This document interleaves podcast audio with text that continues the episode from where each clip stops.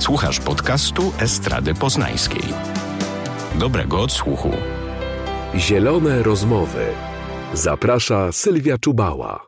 Cześć, z tej strony Sylwia. Witam Was w kolejnym, piątym już odcinku Zielonych Rozmów. Chcemy porozmawiać dzisiaj o czynnej obronie natury i zwierząt. Jak realnie wspierać i chronić środowisko poprzez akcje obywatelskiego nieposłuszeństwa, poprzez blokady, protesty w lasach, puszczach czy w klinach zieleni. O leśnym aktywizmie, o dzikich spacerach i walce o dobrostan dzikich zwierząt, ale również być może nam się uda, jeżeli starczy czasu, o codziennej walce o prawa pracownicze. Porozmawiam dzisiaj z Luizą Banach. Hej, cześć. Aktywistką Grupy Poznaniacy Przeciwko Myśliwym i członkinią Ogólnopolskiego Związku Zawodowego Inicjatywa Pracownicza. Luiza, na samym początku chciałam Cię zapytać o takie bardzo aktualne sprawy, bardzo aktualną rzecz. A mianowicie tak się składa, że dzisiaj w zasadzie od rana trwa no, czynna blokada. Blokada próby eksmisji działek Rod Bogdanka z terenu przy ulicy Płaskiego.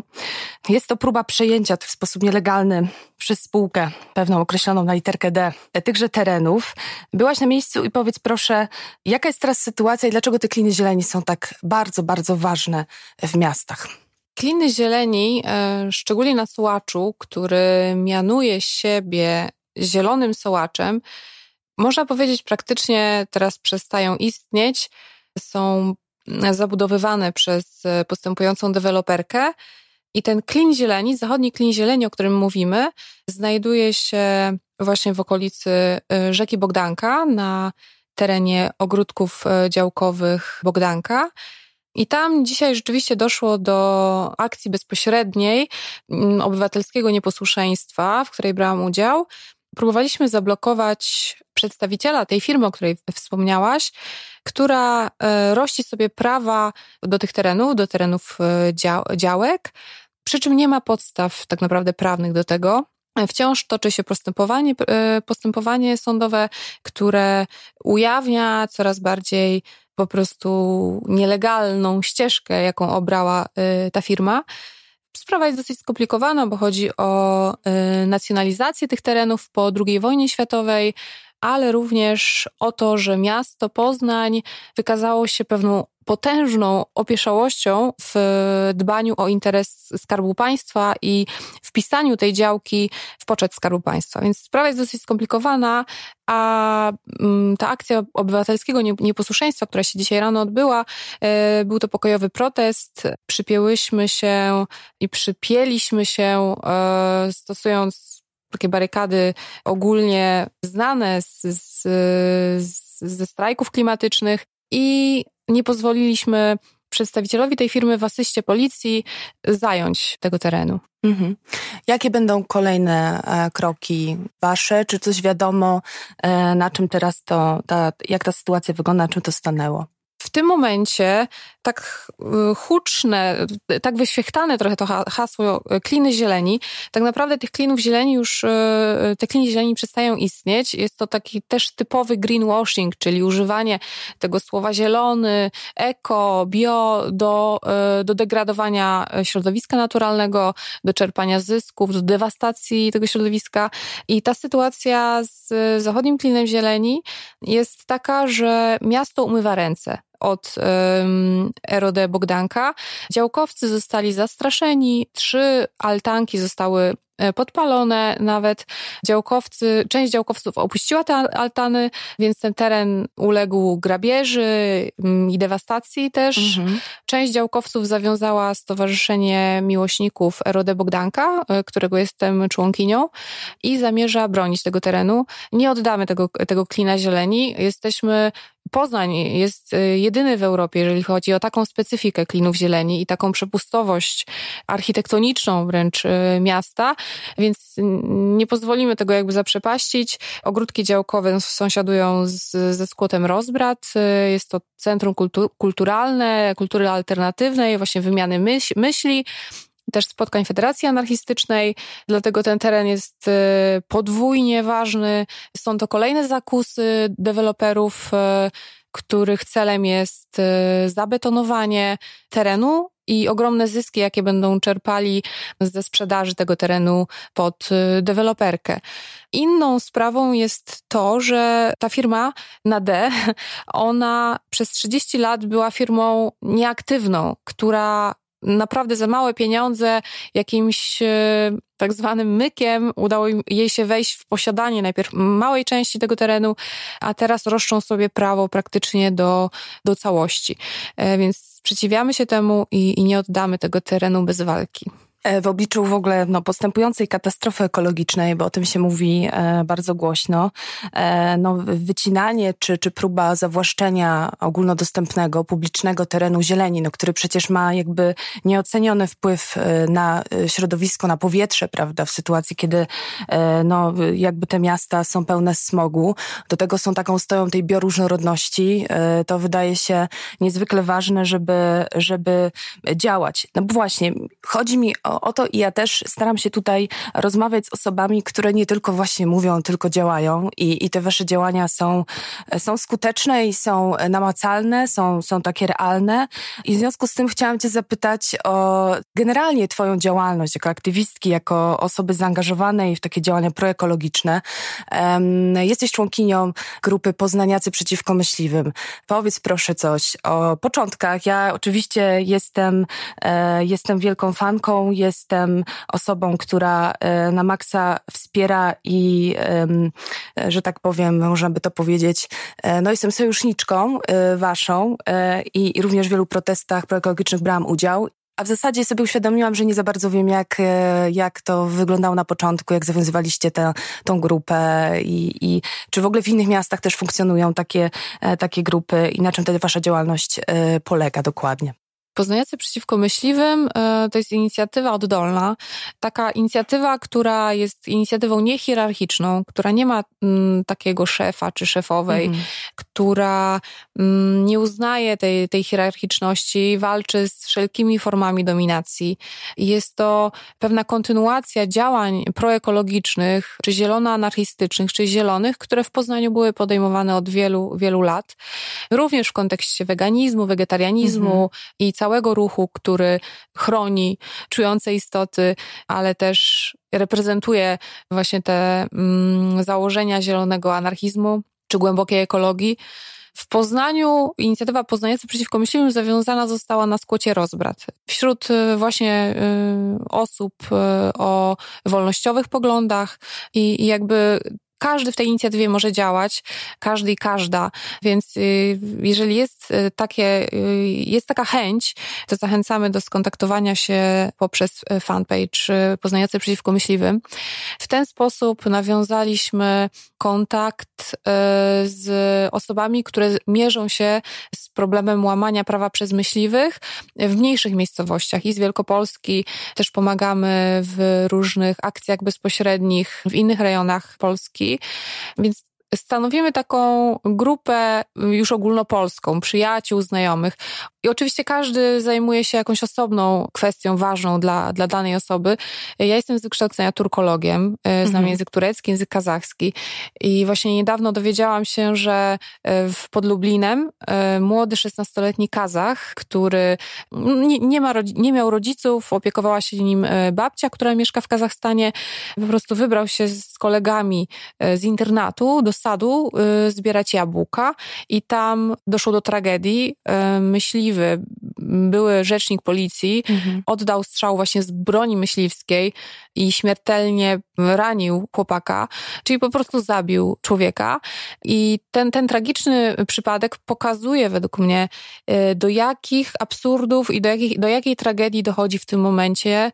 I tu w tym akurat przypadku y, te moje jakby zainteresowania i też ta moja profesja, język kazachski, y, bezpośrednio jakby stykają się właśnie z tym światem też poznaniaków przeciwko myśliwym. Czyli walki właśnie z tą dominacją, z tym kolesiostwem, po prostu z tym archaicznym, już może nie archaicznym, ale z tym przeżytkiem PRL-u. I, I w tym momencie jestem e, w kontakcie z babcią tego chłopca. Zaoferowałyśmy z adwokatką, panią mecenas Karoliną Kuszlewicz pomoc prawną tej kobiecie. Chcemy mhm. w jej imieniu postarać się o odszkodowanie za, za po prostu śmierć jej wnuczka e, i będziemy ją reprezentować w sądzie tak, żeby po prostu myśliwym to y, nie uszło płazem. W Polsce mamy lobby myśliwskie. Tak, czy to prawda? Co szósty poseł w Sejmie jest myśliwym i no, kuriozalne zupełnie pomysły, jak te chociażby z ostatniego czasu, w których domagali się oni, by wprowadzić jakąś poprawkę do ustawy i, i w, w polowaniach mogły uczestniczyć dzieci. Skąd, skąd ten pomysł? Oczywiście gdzieś tam po internecie krążył taki plakat, taki to przez, przez Związek Łowiecki chyba, na ich życzenie przygotowane, na którym były wyszczególnione pewne konkretne korzyści, jakie mają mają faktycznie czerpać dzieci z polowań ze swoimi rodzicami, zupełnie absurdalne, na przykład związane z nauką ochrony środowiska, no jakby zupełnie mhm. odwrócenie kota ogonem.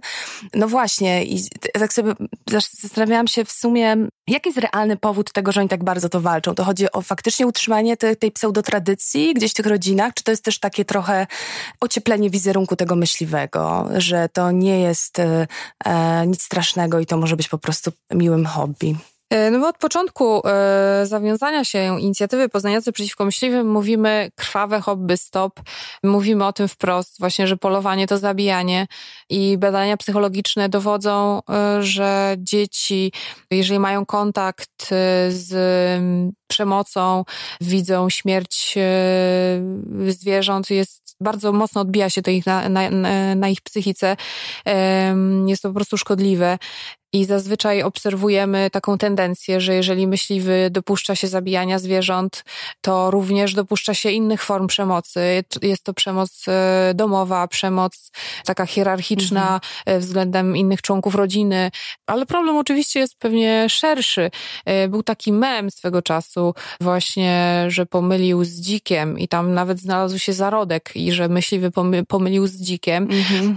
Wydaje mi się, że to jest taka retoryka właśnie, nie wiem jak jak to nazwać, ale tej władzy religijnej też, która obecnie panuje, ale już chyli się ku upadkowi. Więc wydaje mi się, że, że to jak myśliwi mówią o ekologach, nazywając mm. ekologów ekologistami, że jest to pozostałość neomarksist, neomarksistowska i tak naprawdę kreują z ekologa tak zwanego wroga, czyli weganin z z jakimiś konkretnymi atrybutami. Jak każda władza po prostu potrzebuje tego wroga, żeby z nim walczyć i na pewno myśliwi również doskonale y, wiedzą, jak ten ich wyimaginowany wróg y, wygląda. No, no niestety, to, to środowisko właśnie takie kolesiowskie, umoczone jeszcze w, w tych strukturach tej władzy religijnej, powiązanej z kościołem, telewizje religijne i radia religijne, one bardzo jakby podtrzymują tę y, narrację myśliwych. Bo wy jako, jako grupa Poznanicy Przeciwko Myśliwym podejmujecie konkretne bardzo działania w związku z tym, żeby uniemożliwiać czy udaremniać e, polowania chociażby, czy ostrzały, te tak zwane sanitarne. To też bym cię prosiła o to, żebyś może powiedziała o tym słowo, bo mhm. często jest też taka retoryka używana gdzieś tam, że o nie, teraz polowania przed są wstrzymane, to są strzały sanitarne, więc jakby mhm. też jest takie troszeczkę moim zdaniem ocieplanie tego wizerunku takiego myśliwego, myśliwego, który prawda po prostu zabija, bo on tylko wykonuje pewne czynności, które mają na celu celu no, jakby uchronienie powiedzmy większego stada czy, czy, czy iluś tam zwierząt. I w związku z tym, y, no właśnie, powiedz proszę o tych, o, tych, o tych działaniach takich po prostu w lesie, o tych dzikich spacerach. No naprawdę dobrze brzmi, dziki spacer. Ja oczywiście uczestniczyłam w wielu takich tak zwanych dzikich spacerach, czyli spacerach, które miały, ich celem było uniemożliwienie mhm. Wykonywania polowania, ale y, oczywiście niecelowe. Nie chcę tutaj za dużo jakby powiedzieć o tej stronie, która już w tym momencie w świetle aktualnych przepisów jest już nielegalna, ale rzeczywiście podczas tych kilkunastu, może kilkudziesięciu spacerów dochodziło do różnych sytuacji e, z myśliwymi. Bo to jest spacerowanie w kamizelkach. Tak. Podstawą tych spacerów, które już e, zostały poniekąd no, zdelegalizowane tymi mm -hmm. przepisami, mm -hmm. jest właśnie po pierwsze zachowanie bezpieczeństwa w lesie. E, I o to bezpieczeństwo również dbamy zarówno nawzajem, e, jako aktywiści, aktywistki, ale też o to, o tym bezpieczeństwie rozmawiamy z myśliwym, jeżeli, z myśliwymi, jeżeli się oczywiście da, czy dało.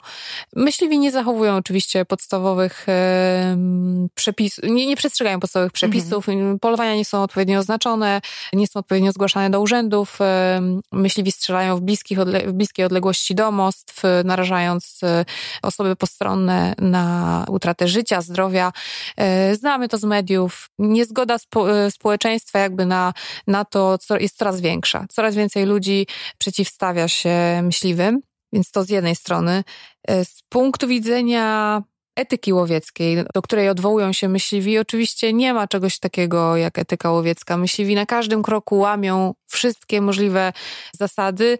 Chociażby w, zesz w zeszły weekend grupa z Gniezna sfotografowała sarnę, która była e, zabita pod amboną i ciało tej sarny nie zostało zabrane do domu i zjedzone, tak jak mm -hmm. myśliwi o tym mówią, że... Że poszanowanie też dla, e, dla mięsa, że zjadają tak. i mają szacunek, tak, tak. Tak, więc też. te rzeczy nie dość, że podczas tutaj tego lockdownu myśliwi również nie powinni organizować polowań zbiorowych. Mhm. Niestety myśliwi dopuszczają się do, dopuszczają się przestępstw. No i to trzeba jakby powiedzieć otwarcie.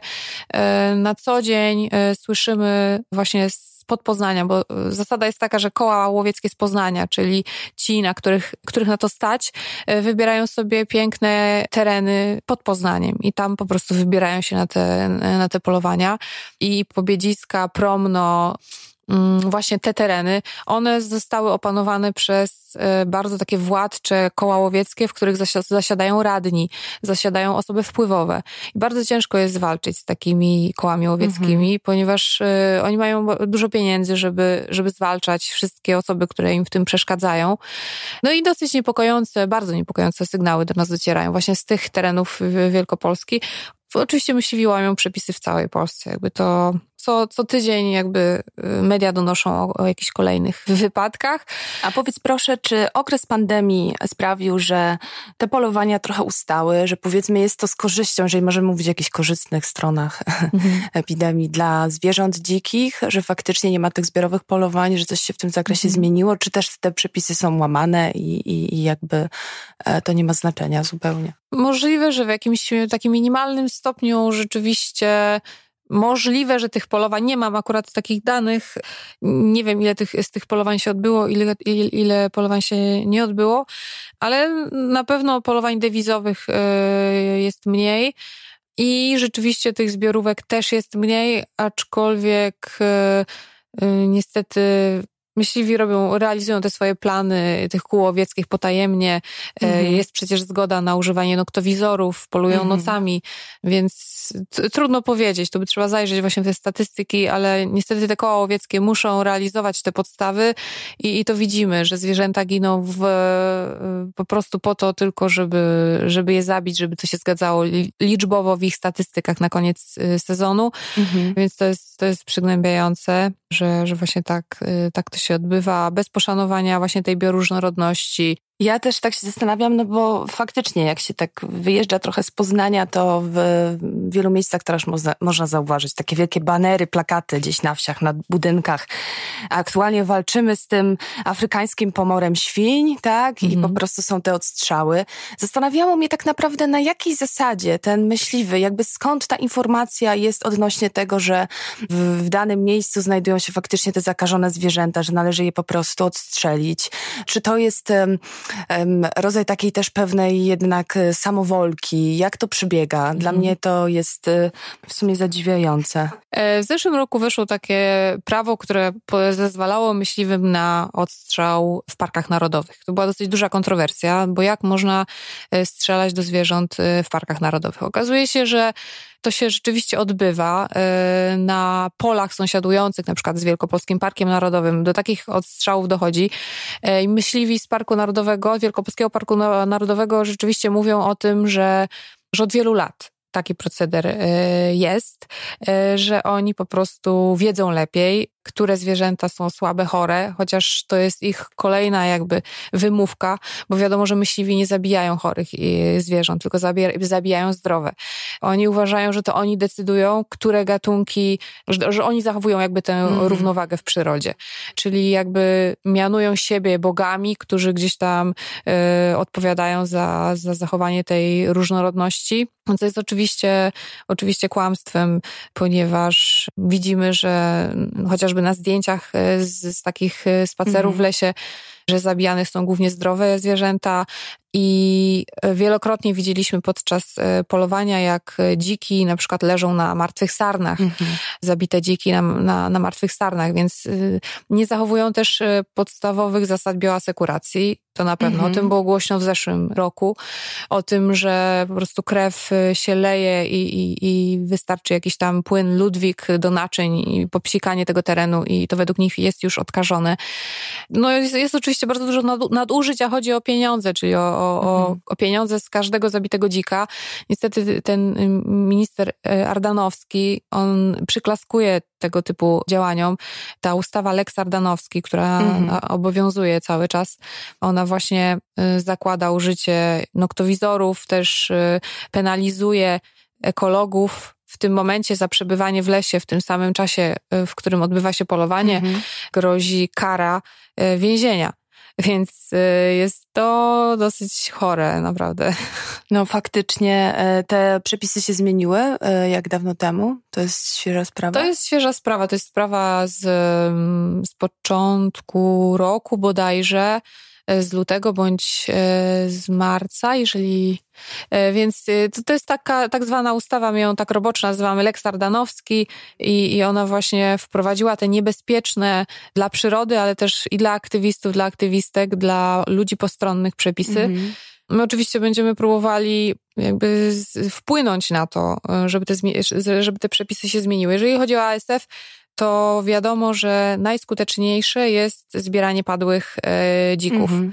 Ale niestety to się nie odbywa. Myśliwi i też służby takie jak inspekcje weterynaryjne e, niechętnie e, nawet e, dyskutują na te tematy. Opieszale jakby tych, te, te padłe truchła dzików, one po prostu w lesie zalegają, są jakimś powiedzmy nośnikiem chorób i myśliwi się tym nie zajmują. Oni mają płacone od każdego zabitego dzika, więc żywego, mm. zdrowego. I chodzi oczywiście o lobby mięsne też. Myślistwo jest związane y, z przemysłem mięsnym i z tym lobby mięsnym, który od wielu lat jakby narzuca y, zasady. Y, widzieliśmy to na przykładzie tutaj przemysłu futrzarskiego i tej tak zwanej piątki dla zwierząt, która ostatecznie nie, nie przeszła. Więc to jest też taki cios dla środowisk e, aktywistycznych, które od wielu lat walczą o dobrostan zwierząt właśnie trzymanych w klatkach na futra. Niestety ta piątka dla zwierząt nie, nie przeszła.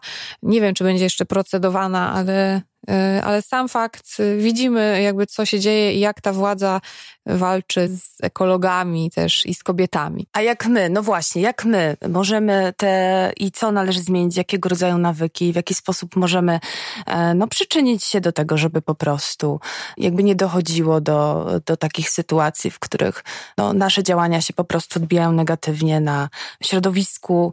No, na pewno ten, ten wegetarianizm, czyli próba e, porzucenia chociażby mhm. jedzenia jedzenia mięsa. E, przede wszystkim chodzi o takie mięso z tego jakby z ubojni, tak, takich jakby wielkich, wielkich firm.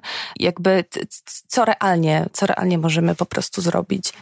No, walka, tak naprawdę walka o dobrostan zwierząt to jest walka e, na wszystkich polach. To jest walka o poprawę życia kobiet, o, o, prawa kobiet, o prawa zwierząt. Te walki na poszczególnych polach i socjalnym, i ekologicznym, i na innych, innych polach, one wszystkie powinny się przenikać. Więc jeżeli mhm bierzemy pod lupę weganizm na przykład. Y, ja jestem weganką, ale wiadomo, że weganizm jest również używany w, we współczesnym, jakby tym takim y, kapi zielonym mhm. kapitalizmie, mm -hmm. jako ten wabik do, do, produk do produkcji, do zwiększania tej produkcji. Słyszymy, że firmy te mięsne wypuszczają wegańskie kabanosy. Znaczy weganizm też się troszeczkę klasowy stał, nie? Jednak.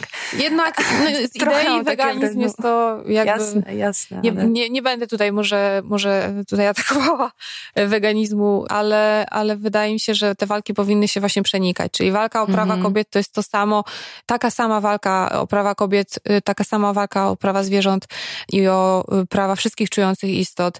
Też o jakby to są założenia e, zielonego anarchizmu, żeby znosić wszelkie formy mhm. hierarchii, wszelkie formy dominacji, e, silniejszych nad słabszymi, bogatszych nad biednymi, czy bogatych nad biednymi. I akurat łowiectwo i myślistwo to dosyć dobrze obrazuje, bo ci ludzie są uprzywilejowani. Oni mm. się mhm. stawiają ponad prawem, ponad innymi, ponad zwierzętami. W tej hierarchii jakby człowiek jest ponad zwierzętami. No ale też są to faceci jednak. I ponad pewnie. kobietami, tak. Ta męska Oni, dominacja. Tak, więc jakby tam y, te walki, które teraz obserwujemy na ulicach miast, y, właśnie w y, strajk kobiet, to jest, to jest ta sama walka. Nie powinniśmy jakby odgraniczać, rozgraniczać ich. Czy my się jutro przypniemy do koparki odkrywkowej, czy, czy po prostu wyjdziemy na ulicę i będziemy walczyć o prawo do aborcji. To jest ta sama walka. Walka o to, żeby e, właśnie, e, walka z, z, tymi, z tym uprzywilejowaniem. No i z tym, że też te, te rzeczy się ze sobą łączą w naturalny sposób. Jeżeli walczymy o prawo do aborcji, to z drugiej strony również o prawa socjalne, no bo e, jest to niezwykle ważne, bo nie wszystkie osoby na to też stać, by przeprowadzić taką legalną aborcję, że to też, e, też wymaga jakichś środków i nakładów. Powiedz proszę właśnie o tej, tej działalności e, związkowej. Jesteś też członkinią inicjatywy pracowniczej i działacie bardzo prężnie. Nie wiem, czy mogę powiedzieć, że w Amazonie, czy nie. Znam dosyć y, tą jakby waszą walkę też taką od środka i, i jakby z przekazów ustnych i gdzieś właśnie z prasy i tak dalej, i tak dalej. Mhm. E, wiem, że dzięki waszym działaniom udało się poprawić warunki pracy, że dzięki waszemu zaangażowaniu, dzięki zaprzyjaźnionym e, prawnikom, prawnikowi jednemu też, nie tylko mhm. Piotrkowi jakby i w ogóle grupie e, wielu aktywistów i ludzi zaangażowanych jakby udało się wygrać wiele spraw, które cały czas się toczą też. Y, dzięki temu i przywrócić do pracy i też dzięki mhm. temu udało się też y, doprowadzić do sytuacji, w której osoby dostały jakieś zapomogi, wypłaty tych, tych, tych wynagrodzeń, ale też chodzi o tą poprawę warunków pracy. Mhm.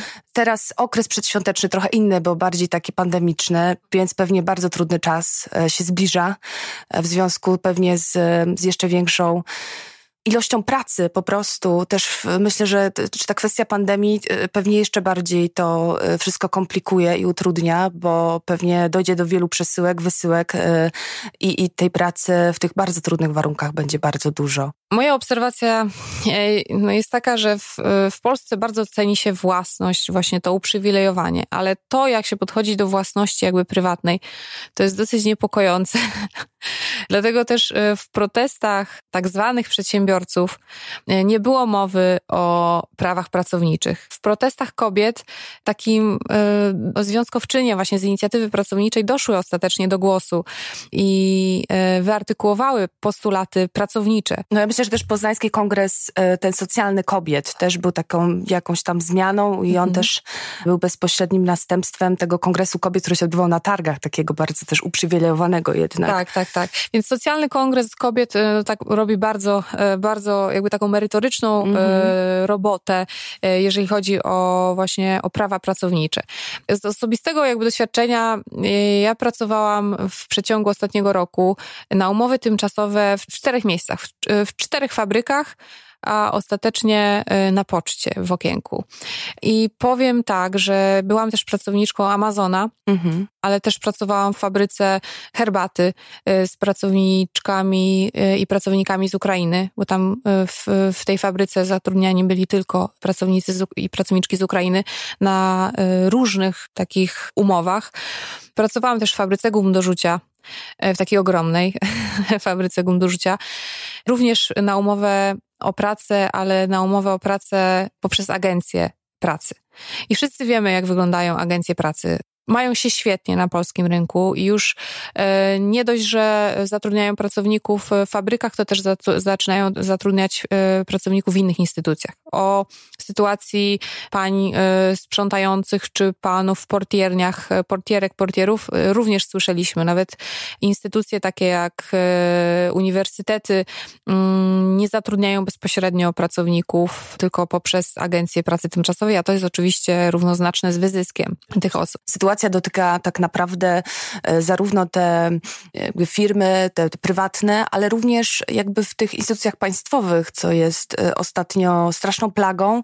Ja z kolei jestem w komisji IP e, nieetatowych pracowników, pracownic kultury w Poznaniu, którą żeśmy też powołali właśnie ze względu na to, że no plagą stają się właśnie te umowy zlecenia, te śmieciówki i ta sytuacja niepewności e, każdego kolejnego miesiąca i w, tak naprawdę nie, jakby uniemożliwia to po prostu zapewnienie sobie y, no jakby jakiegokolwiek bytu na jakimkolwiek najniższym chociażby poziomie. Jest takie ciągłe po prostu, ciągła walka tak naprawdę mhm. o to, żeby przeżyć i przetrwać tak na tym rynku. Więc tak jak mówisz, ta sytuacja jest y, no dużym problemem. No właśnie, tak. Y, I rzeczywiście praca i jak mówienie wprost o postulatach socjalnych, czyli o chociażby tym postulacie siedmiogodzinnego czasu pracy, czy jakby wycofania w ogóle się z outsourcingu, a zarazem utrzymania tych e, zdobyczy socjalnych, które powiedzmy, że mamy w tym momencie, czyli tego 500 plus i innych przywilejów, które gdzieś tam się pojawiły, jakby trudno z, tym, z tymi postulatami dotrzeć do, dotrzeć do szerszego grona, bo jeżeli spojrzymy na fora internetowe i powiemy o tym, o postulacie na przykład e, pracy, siedmiogodzinnego dnia pracy, e, to w internecie każda i każdy, każda osoba to wyśmieje, że, że, że to, jest, to jest nierealne, że to są postulaty jakby wystane z palca. Bardzo dużo osób właśnie stoi po stronie kapitału, po stronie tej własności. To jest naprawdę niesamowite, że kimkolwiek by nie porozmawiać, w przypadku na przykład protestów w Stanach Zjednoczonych y, po śmierci mm, Floyda, który został zamordowany przez policjanta, większość y, osób takich po prostu w, w Polsce mówiła, że to jest karygodne, żeby wybijać witryny w szybach, żeby niszczyć czyjąś własność, że ta osoba musiała się tyle dorabiać tej własności. Mhm. I naprawdę to jest, to jest dosyć duży problem y, właśnie postrzegania tej własności, postrzegania własności ponad prawa innych osób, czy prawa osób w ogóle, prawa kobiet, prawa, prawa pracownicze. Więc y, ja, ja sama nie odpowiedziałam sobie na to pytanie, dlaczego akurat jest taka tendencja, y, że, że w Polsce właśnie własność prywatna jest ważniejsza niż prawo na przykład pracownicze, prawo do życia, czy prawa zwierząt. To, to jest po prostu przerażające. Ty mówisz o takiej faktycznie ekstremalnej skali, a w mniejszej skali, no może to jest takie nieadekwatne e, do końca porównanie. Mnie z kolei bardzo oburzało to oburzenie tych, którzy mocno krytykowali bardzo no, mocne słowa po prostu kobiet podczas strajków, e, czy używanie jakichś przekleństw itd., tak itd., tak że przecież to jest jakaś mikroskala w stosunku do tego, jakie realnie jest zagrożenie, jakie realnie prawa się nam odbiera. Jakby mam wrażenie, że to chodzi o takie poszukiwanie czasami tematów e, zastępczych, to odwracanie uwagi tak naprawdę od spraw e, niezwykle ważnych i, trochę takie ogołacanie ich właśnie z tej wagi. I to mnie, to mnie też właśnie zadziwia. Tak samo jak ty mówisz o, ty, o tym prawie własności, że to też jest e, rzecz taka Mówi się, dominująca. Tak, że, że własność to świętość. Anarchiści powiedzą inaczej, że własność to jest kradzież. Jakby to się nigdy nie przebije do mediów, tak jak, nie wiem, wypierdalać, czy tak zwane wulgaryzmy, które w tym kontekście oczywiście no, obrazują sytuację, która jest, y, czyli, czyli sytuację po prostu zdeterminowanych kobiet, które chcą walczyć o swoje prawa, które zostały im w brutalny sposób odebrane. Tak, no to nie jest ten moment, żeby te rozmowy toczyły się przy herbacie, nie? To jakby jest wiadomo. Wiadomo, że, że, przestrzał. że, że walczymy z tym, z tym anachronicznym właśnie systemem kolesiostwa, tym, tą władzą, która już nie ma kontaktu z rzeczywistością, jest tą władzą religijną, więc, y, więc, więc oni rzeczywiście do nich, oni są na, na pewno w szoku kulturowym, ale to jest mało powiedziane powiedziane. Oni po prostu no, naginają rzeczywistość pod, pod swoje, swoje jakieś tam interesy. Nie wiem, ja tak cały czas sobie jeszcze też myślę o tym, co realnie możemy słuchaczkom, słuchaczom podpowiedzieć. Znaczy, ja zawsze namawiam do takiego nie, obywatelskiego nieposłuszeństwa, do zaangażowania, do porzucenia takiego komfortu po prostu. Gdzieś wyjścia z tej strefy swojego komfortu w imię po prostu działania konkretnie. I oczywiście my sobie tutaj rozmawiamy, to też jest takie założenie, że sobie rozmawiamy o działaniach, o działaniu, żeby siebie gdzieś tam zmobilizować bardziej i osoby, które gdzieś dotychczas y, nie były zaangażowane w tego typu działalność, może by się ośmieliły. No właśnie, i tak chciałam na koniec zapytać, do czego możemy zaangażować, namówić jakby do... Ja myślę, że ta fala protestów, ta sytuacja, która się dzieje cały czas w Polsce, też pokazuje, że ludzie są bardzo zdeterminowani, że w końcu ta e, po prostu, nie wiem, no, coś się przelało i ten zryw faktycznie jest olbrzymi. Ja pracuję w takim małym klubie osiedlowym na Chrobrego i do mojego klubu uczęszcza 150 seniorek z, z rejonu i one mimo, że oczywiście aktywnie nie uczestniczyły w tych, w tych, w tych protestach, tych strajkach z obawy tam na, na tą pandemię i tak dalej, tak dalej, to mam od nich mega, mega wsparcie w formie MMS, SMS-ów. E, czasami rozmawiałam z niektórymi w trakcie tych protestów, one sobie słuchały i e, żeśmy, wymyśliłam jakąś formę, bo bardzo się chciały zaangażować, to czasami trzeba wyważyć, szukać jakichś metod i sposobów, żeby sobie tam powywieszać jakieś rzeczy w oknie, nie? Było to trudne. Ta, ta nasza rozmowa na tym Zoomie była dosyć trudna, no bo, bo, bo co sąsiadki gdzieś tam powiedzą, ale siłą rzeczy część osób się zdecydowała, jakoś sobie też poczuły tą moc jakąś wewnętrzną, żeby się jakoś tam w jakiś sposób, taki chociaż minimalny, zadziałać po prostu. No właśnie, jak, jak możemy działać jeszcze? Myślę tutaj o tych, tych działaniach i zgadzam się z tym, co mówisz. Rzeczywiście trzeba łączyć te walki, bo to jest taki zespół naczyń połączonych i walcząc y, o poprawę no, nie, nie dojdziemy do sytuacji, w której y, jakby pomożemy środowisku bez walki o prawa pracownicze, prawa socjalne, chociażby kobiet, o zatrudnienie y, na normalnych jakichś warunkach i tak co możemy właśnie zrobić takiego proekologicznego, żeby tutaj dzisiaj już teraz y, jakoś to miało sens po prostu? No to, to, to, to, to, o czym powiedziałaś, czyli to pozbywanie się wstydu mm -hmm. i zrobienie chociażby takiego transparentu z jakimś hasłem i wyjście z tym transparentem na ulicę, to jest y, forma taka podstawowa forma tego obywatelskiego nieposłuszeństwa, takiego, które jeszcze do, do niedawna było takim, w takiej sferze takiego tabu, mhm. że, że, że to jest coś, co już jest jakąś dewastacją, jakimś rodzajem, za, za, co, za co można się wstydzić, no, że gdzie ja pójdę z jakimś paty, potykaczem, z jakimś hasłem na demonstrację, ale y, ostatni miesiąc pokazał, y, że te formy, które do, dotychczas były uważane za formy jakby te, tego nieposłuszeństwa, posłuszeństwa kojarzone z anarchizmem, czy e, właśnie z takimi de z demonstracjami, e, że one, że ludzie się do tego przekonali i, pozbyli się tego, e, kobiety się do tego przekonały, pozbyły się tego wstydu, że, że, że powiedzmy, co ludzie powiedzą. Mhm. Więc jakby to jest, to jest niesamowite, że, że doszło do, do takiej ogromnej twórczości, a zarazem prawdziwego, takiego sposobu, który na przykład anarchiści i anarchistki używali, używają od, od dawna. Jakby to jest taka podstawowa praktyka. E, zrobić potykacz z hasłem i wyjść na ulicę. E, więc jakby to jest, e, to jest super, że kobiety się do, do tego przekonały i że wszyscy jakby w to, w to weszli ja zauważyłam na strajkach kobiet wspaniałe przemówienia kobiet, e, które mówiły od serca i, i organizowały poszczególne protesty, e, czy masy krytyczne rowerowe, czy właśnie e, nieposłuszeństwo w miejscach pracy, chociażby no, niekrycie się z, z różową błyskawicą i mówienie wprost. Właśnie wydaje mi się, że, że to mówienie wprost o tym, co boli tak naprawdę, wyartykułowanie tego i jaką to przybiera formę, to jest dosyć istotne istotne, że te praktyki anarchistyczne, one są bardzo, okazuje się, przydatne. Jak zorganizować demonstracje, czy jak przygotować się do podstawowego przemówienia. E, były takie nawet... Albo co zabrać na strajk i dlaczego tak. na przykład sól fizjologiczną, tak. a nie mleko. Dlaczego na przykład właśnie sól fizjologiczną.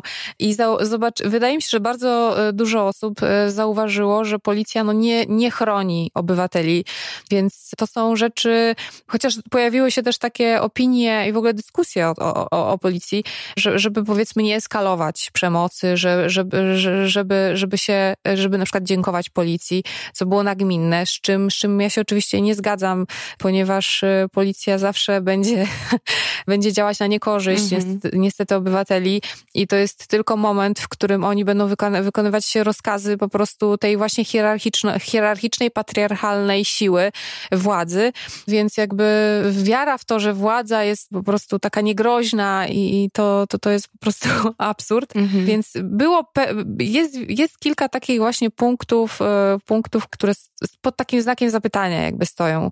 Ale wydaje mi się, że, e, że właśnie osoby, które od dawna uczestniczą właśnie w protestach ulicznych, w demonstracjach, w akcjach niepo, e, obywatelskiego nieposłuszeństwa, wydaje mi się, że potrafiły też przekazać to, że, że policja nie stoi po stronie obywateli i żeby po prostu nie dawać się nabrać na, na te hasła. Mhm. Więc to jest kolejna rzecz, która przechodzi właśnie z tego środowiska takich e, obywatelskiego nieposłuszeństwa i tych akcji bezpośrednich do takiego powiedzmy mainstreamu.